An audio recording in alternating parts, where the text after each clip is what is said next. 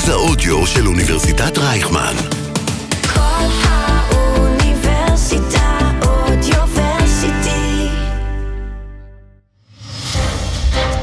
הטרוריסט, מאחורי הקלעים של עולם הטרור והביטחון.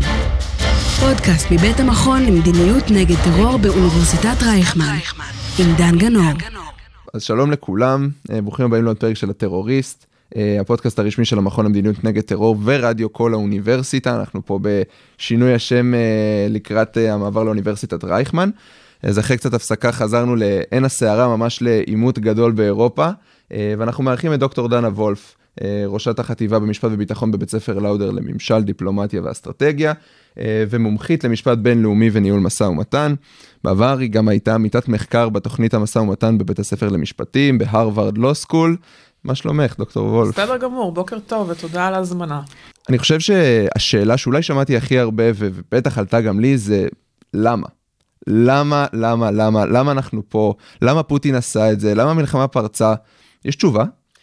Uh, היא לא חד משמעית, אבל יש טיפה היסטוריה שאפשר להסתכל עליה. אנחנו יכולים לדעת שהמלחמה, זאת אומרת, העימות, הקונפליקט בין רוסיה לאוקראינה לא התחיל היום. הוא התחיל uh, אחורה בזמן, מנפילת ברית המועצות ומתן עצמאות לאוקראינה כמדינה בתחילת שנות התשעים. אז מתחילים להתגבר באוקראינה קולות הולכים וגוברים שמבקשים uh, להתקרב אל המערב, לקרב את אוקראינה למערב, uh, ולהתקומם כנגד השלטון הרוסי.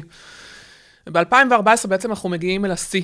יש uh, התקוממות מסיבית באוקראינה כנגד השלטון הפרו-רוסי, והוא מוחלף בשלט, בשלטון פרו-מערבי.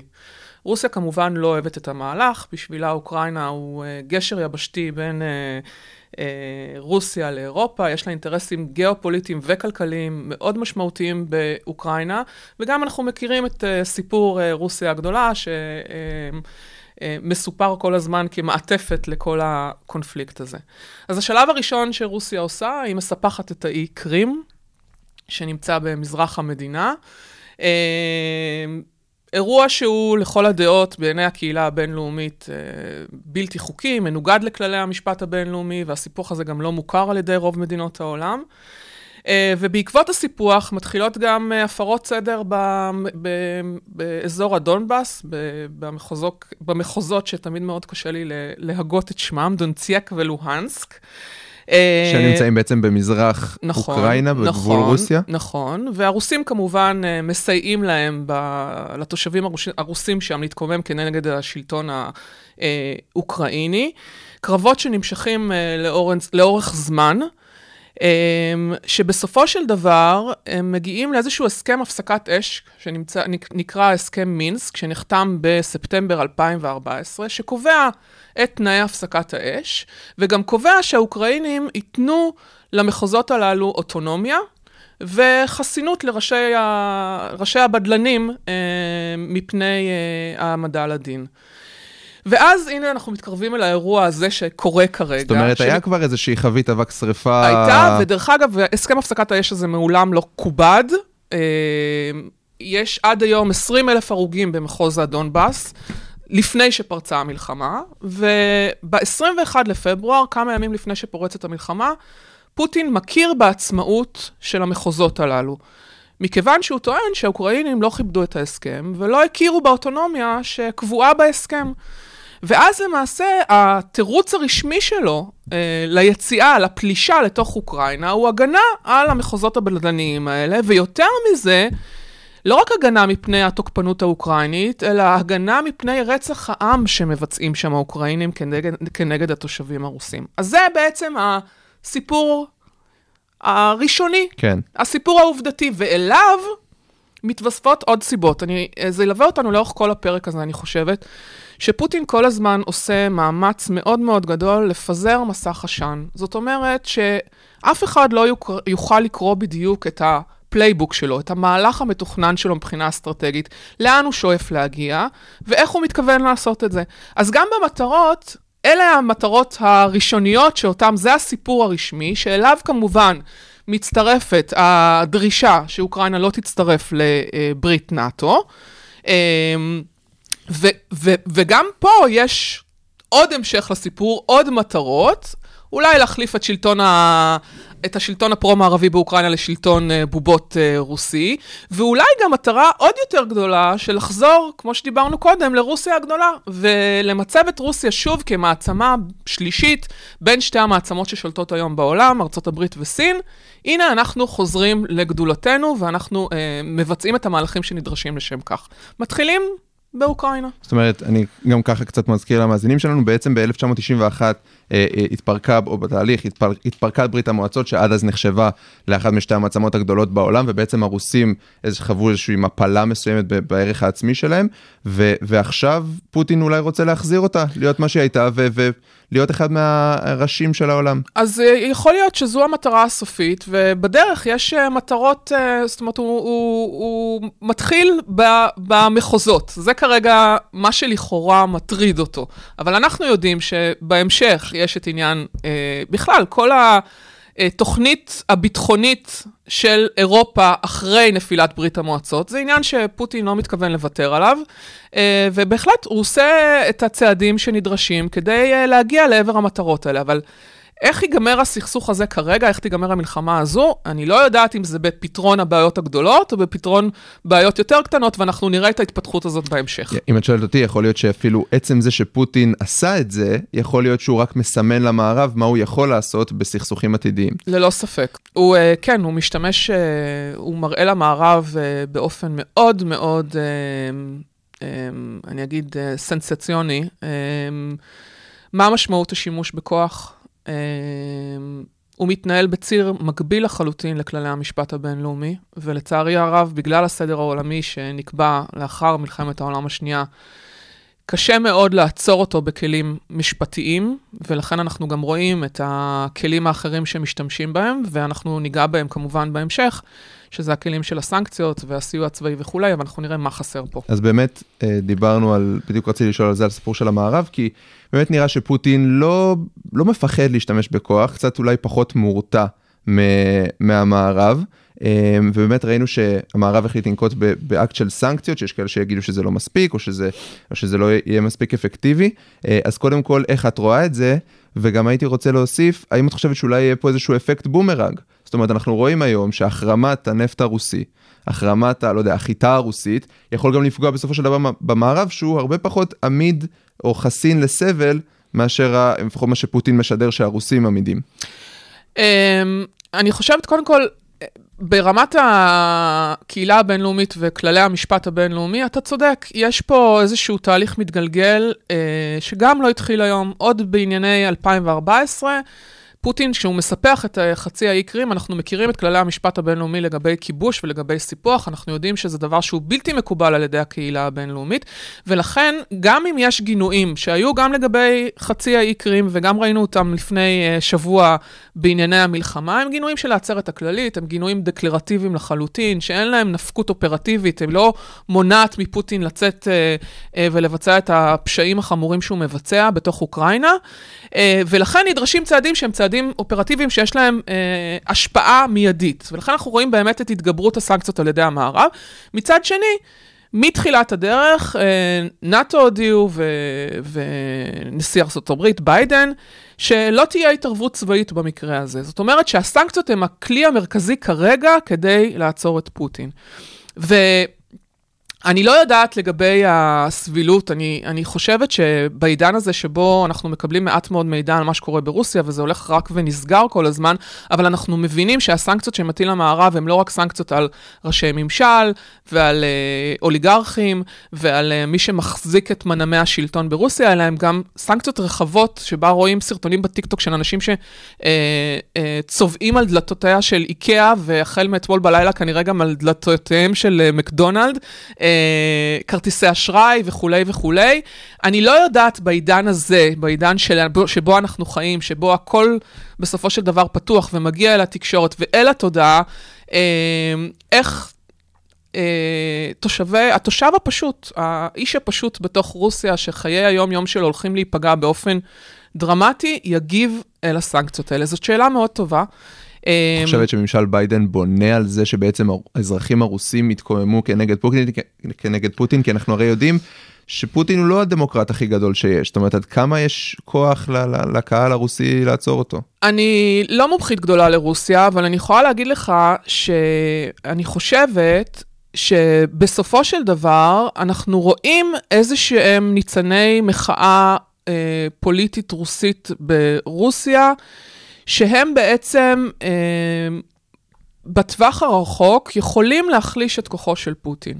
קראו לפוטין כמה דברים במערכה הזאת שבעצם הוא תכנן אותם והם קצת השתבשו לו בדרך. השימוש בכוח הצבאי למעשה נועד כדי לצבור יתרון בשולחן המשא ומתן.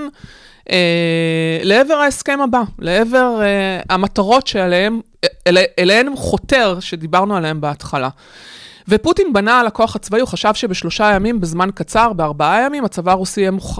יהיה מסוגל להכריע את אוקראינה, ואז כוחו, מן הסתם, בשולחן המשא ומתן, הוא כוח הרבה יותר גדול. אה, ואז קרו שני דברים, הימים עברו וההכרעה לא הגיעה, זה הקטין את כוחו בשולחן המשא ומתן, וקרה עוד דבר, אה, ההתקוממות, הסולידריות האוקראינית היא מאוד עמידה, והיא אה, מחוררת את התפיסה הזאת של הכוח החזק, הדוב הרוסי שבא והנה משתלט לנו על החיים ועושה כרצונו.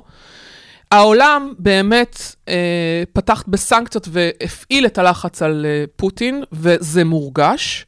בסופו של דבר הכלכלה הרוסית היא דבר מאוד מאוד סגור, אה, ואומנם משק אוטרקי שיכול אה, לספק את עצמו, אבל לטווח רחוק, כמו שאמרנו, האדם הפשוט ברוסיה ייפגע. וזאת שאלה מאוד מאוד טובה, כיצד הוא יגיב לזה. כל הדברים האלה, בסופו של דבר, הסנקציות והעמידות הא- האוקראינית ומלחמת התודעה שעובדת לטובת האוקראינים, כי הם עושים שימוש במדיות החברתיות, אה, בטיק טוק ובאינסטגרם ובטוויטר, והם עושים עבודה שהיא עבודה אה, הרבה יותר טובה מהרוסים שנמצאים בתוך איזשהו עולם שהוא הולך ונסגר עליהם. כל אלה מגדילים בעצם את כוחם של האוקראינים בתוך שולחן המשא ומתן ומקטינים את כוחו של פוטין. ואז מה קורה? הוא נמצא במצב שהוא נכנס בעצם לאיזושהי ביצה. לא משנה מה יקרה, מצב שתמיד אנחנו קוראים במשא ומתן שאני מפסיד, מפסיד, לוז, לוז. לא משנה מה אני עושה, בסופו של דבר התוצאה היא יותר גרועה ממה שתכננתי בהתחלה. ואז גם אם הוא מצליח להשתלט על אוקראינה ומחזיק בה בעצמו, הוא מקים שם ממש- ממשלת בובות, אנחנו מבינים שהוא נכנס לבוץ של אה, דמוי אפגניסטן כזה, שבו כל הזמן הוא מתמודד עם אה, פעולות שמכריחות אותו להשתמש בהרבה כוח, בלבצע פשעים חמורים מאוד, שהוא כבר עושה אותם אה, באופן חסר רחמים. אנחנו מדברים על שני מיליון פליטים הבוקר, אה, ופגיעה באוכלוסייה אזרחית. אז ה- ה- ה- אם הוא, אם הוא נכנס לתוך ממשלת בובות, או איזשהו שלטון שלו שמחזיק את אוקראינה, הוא בבעיה. ואם הוא נסוג אחורה, הוא בוודאי בבעיה. זאת אומרת, הוא צריך להשיג את אחד מהיעדים המיידיים שלו כבר עכשיו.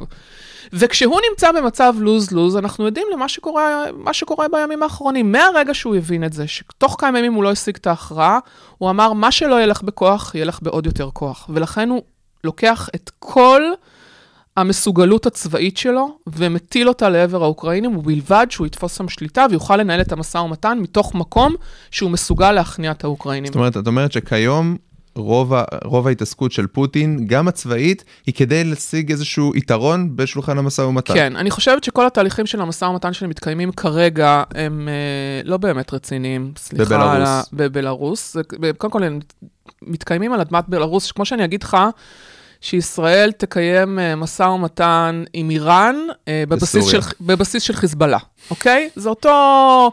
זה אותו, אין פה שום, אי אפשר לנהל משא ומתן הוגן. אנחנו זוכרים ש- אגב ש, שזלנסקי התנה את זה לא להיות בבלארוס, ובסוף הוא הסכים לזה. נכון, הוא הסכים לזה כי אה, הבטיחו לו איזשהו מין סייף זון כזה שלא יפגעו בו, וכרגע עוד עומדים בזה, אני מקווה שגם כך זה יימשך, אבל זה לא באמת משא ומתן, הם נפגשים כל כמה ימים, לכמה שעות, מי שרוצה להגיע להסכם עושה את זה באופן אינטנסיבי, חותר להסכם כי הוא מבין שזאת האופציה הטובה שלו. אני לא חושבת שפוטין נמצא שם, הוא כרגע מבין שהאופציה הצבאית שלו אה, מספקת לו אה, יותר את האינטרס שלו מאשר אופציית המשא ומתן, ולכן אני לא, אין שם מתווך.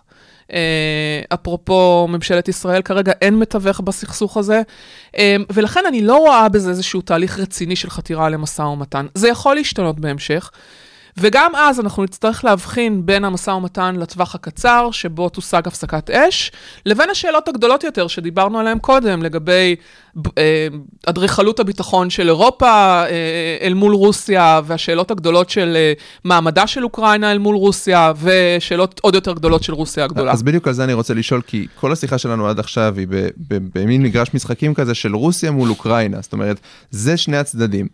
ובאמת, אוקראינה אולי כנראה, מעבר לסממנים ההיסטוריים שיש לה עבור פוטין, היא גם באמת חב... לא חברה בנאטו, שנזכיר, נאטו היא ברית ש...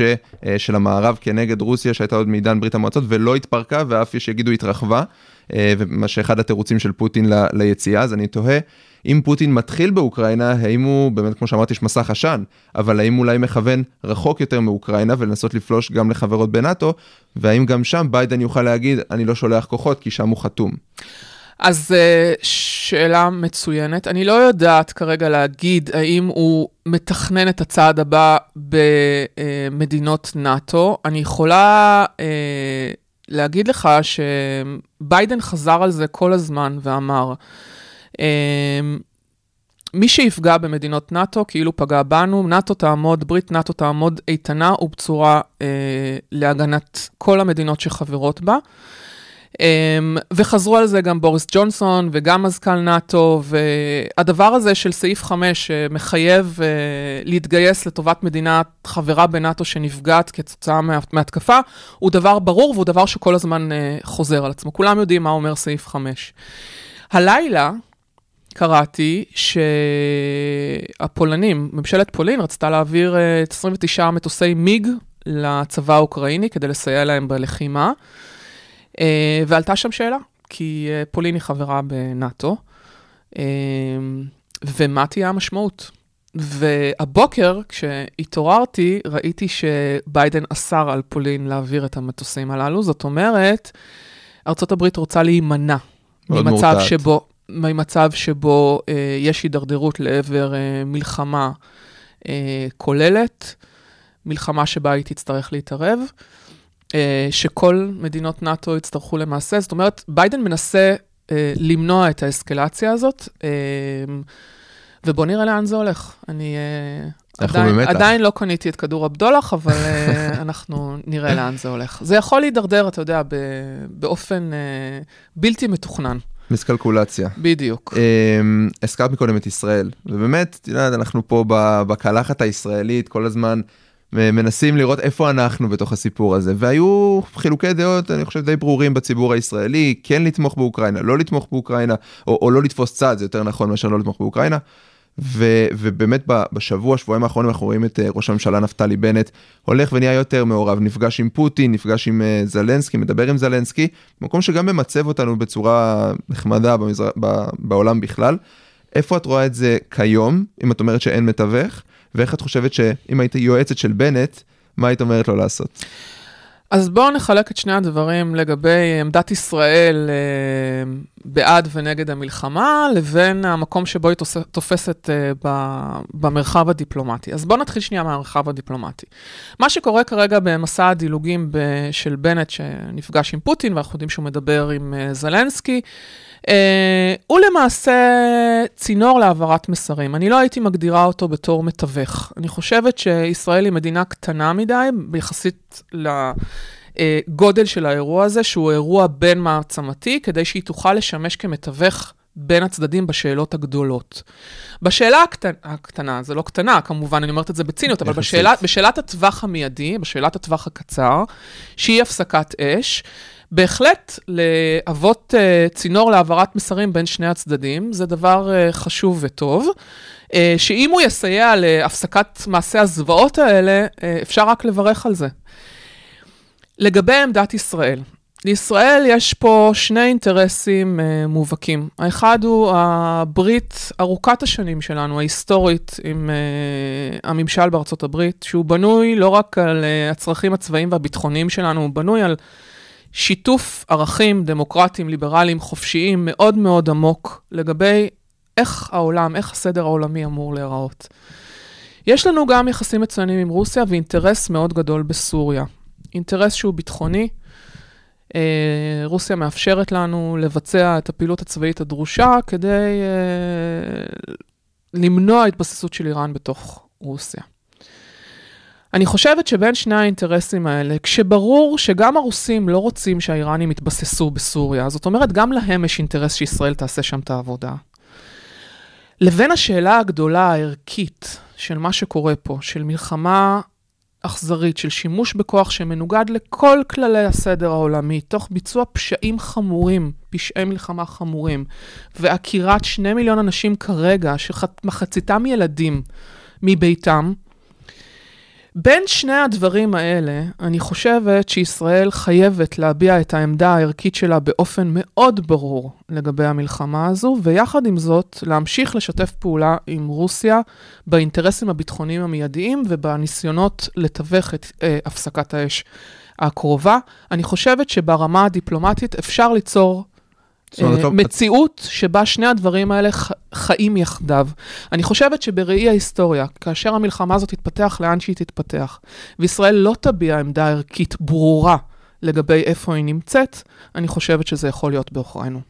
אז את בעצם אומרת שאין סתירה לדעתך בין, אה, בין האינטרסים לבין הערכים במידה מסוימת, אה, על אף שיש כאלו שיגידו שאתה יורק לרוסיה בפרצוף, אל תתפלא שאחרי זה היא מגבילה אותך, היא מגבילה אותך בסוריה, למרות שאני אישית בדעתך שבאמת האינטרס הרוסי הוא שאנחנו נמשיך לפעול, אה, שאנחנו נמשיך לפעול בסוריה, אבל את יודעת, אני מדבר על זה הרבה גם עם, גם עם חברים מהתואר והכל, ו, והשאלה פה היא, היא אולי יותר גדולה מזה, האם אנחנו, אוקיי, אנחנו בגוש המערבי, אנחנו ב, עם ארצות הברית, אנחנו ב, חולקים את הערכים שלנו עם ארצות הברית, אנחנו מסתכלים 10-20 שנה קדימה.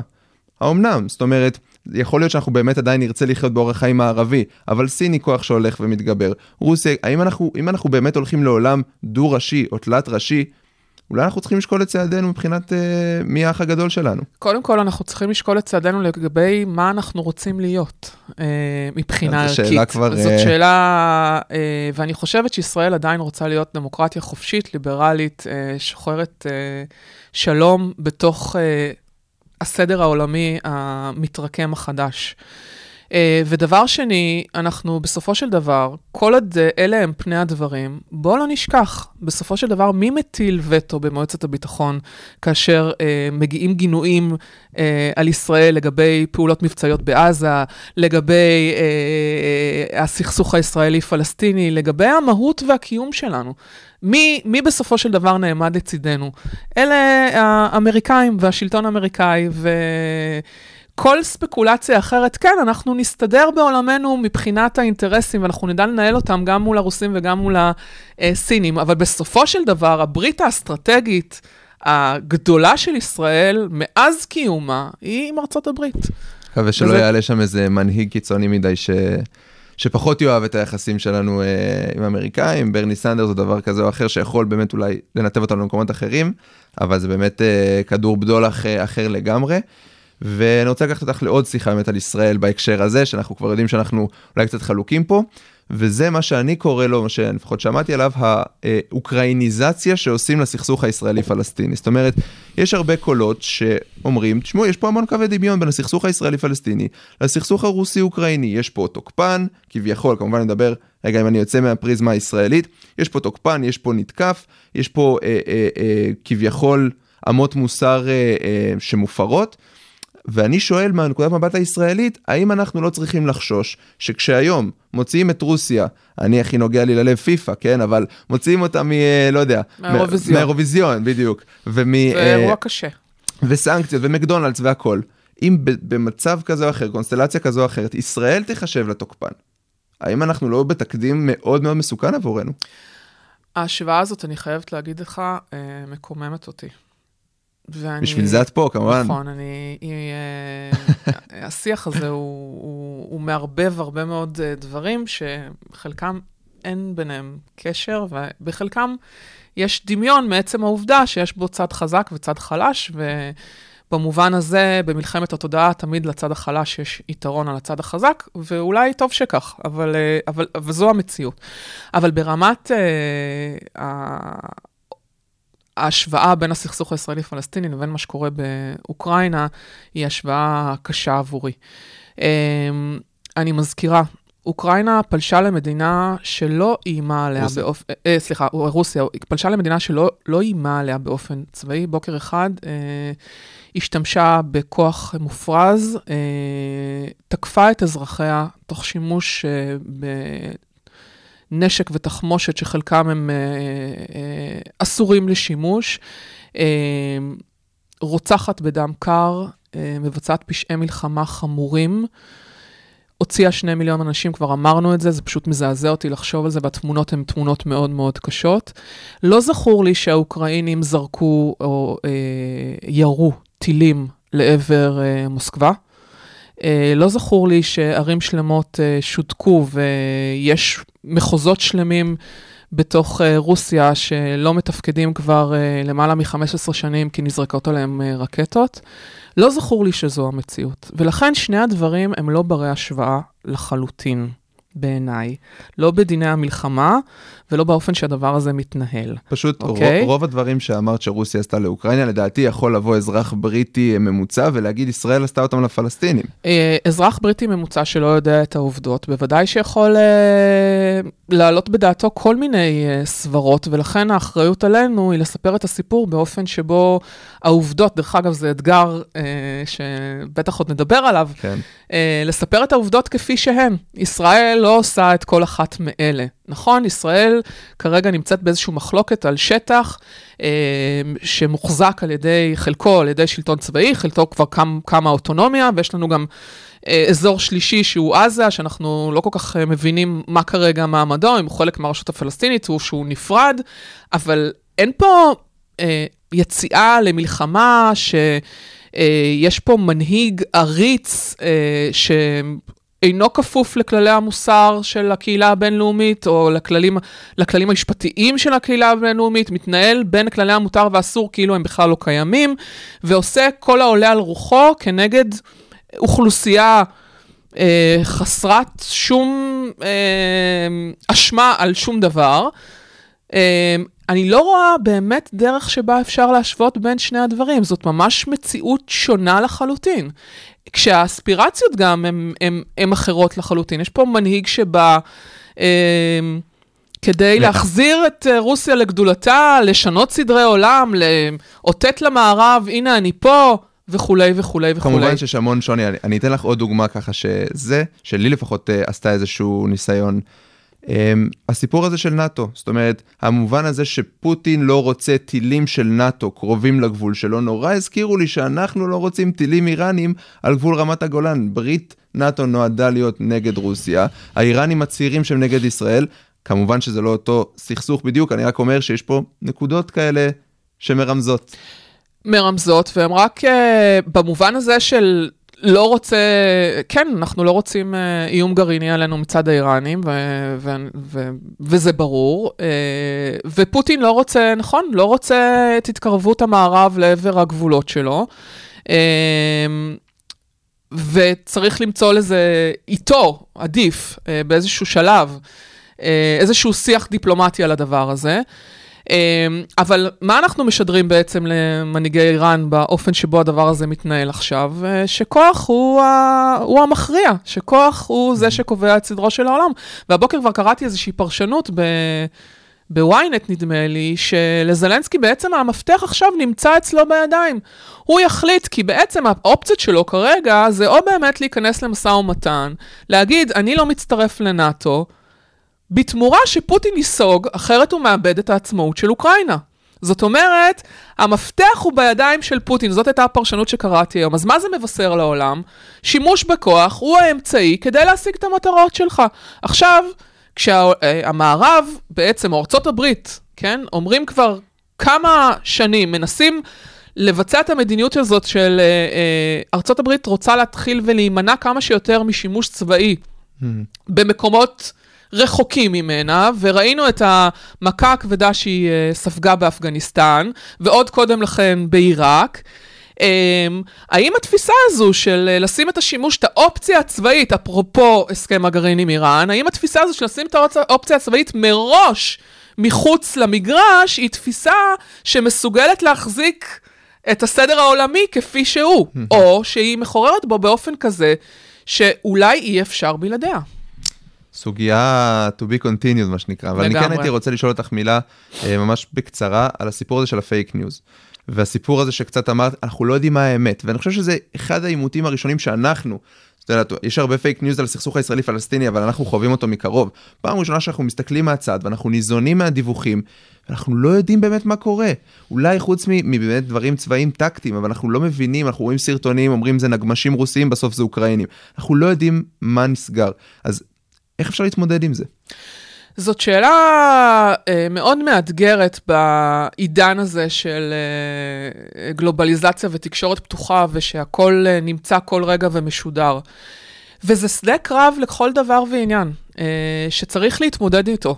אז אנחנו קודם כל צריכים להניח בתור אה, אסטרטגים שאנחנו באמת לא יודעים. וזאת כבר, אה, להודות בזה שאנחנו לא יודעים, זה כבר השלב הראשון. ואז אה, אנחנו רואים כמובן שרוב, זאת אומרת, האוקראינים מן הסתם הם יותר קרובים אל המדיה מאשר הרוסים שנמצאים באיזשהו משהו סגור כזה, ו... אמ, שלא משדר באמת את המלחמה אה, בטיקטוק ובאינסטגרם. והאוקראינים עושים בזה שימוש שנותן להם יתרון מבחינת התודעה, אבל הוא פייקי בהרבה מאוד מקרים. אה, מלכת היופי שהצטלמה אה, מסייעת לצבא האוקראיני, מסתבר שזה היה צילום כבר הרבה לפני ש... אה, זה לא... זה, מחדש זה לי פה. פייק, בדיוק. Um, ועוד כל מיני כאלה זירות שהם, היה איזשהו סרטון עם מלחמת הכוכבים בכלל, שלא קשור למלחמה הזו. ואני חושבת שמי שהעובדות, זאת אומרת, אז, אז, יש פה, אז יש פה שני אלמנטים. בתודעה, הם כמובן מנצלים את זה, וזה עובד uh, לטובתם. זאת אומרת, הפייק עובד לטובת מי שמנצל אותו טוב יותר במלחמת התודעה, שהיא מלחמה לכל דבר ועניין. כמו שדה הקרב הצבאי, היא גם מלחמה. היא בסופו של דבר משפיעה באופן אה, מאוד מאוד משמעותי על הסוף של הסכסוך, על ההתנהלות של הסכסוך. החוסן הציבורי. נכון, נכון, נכון.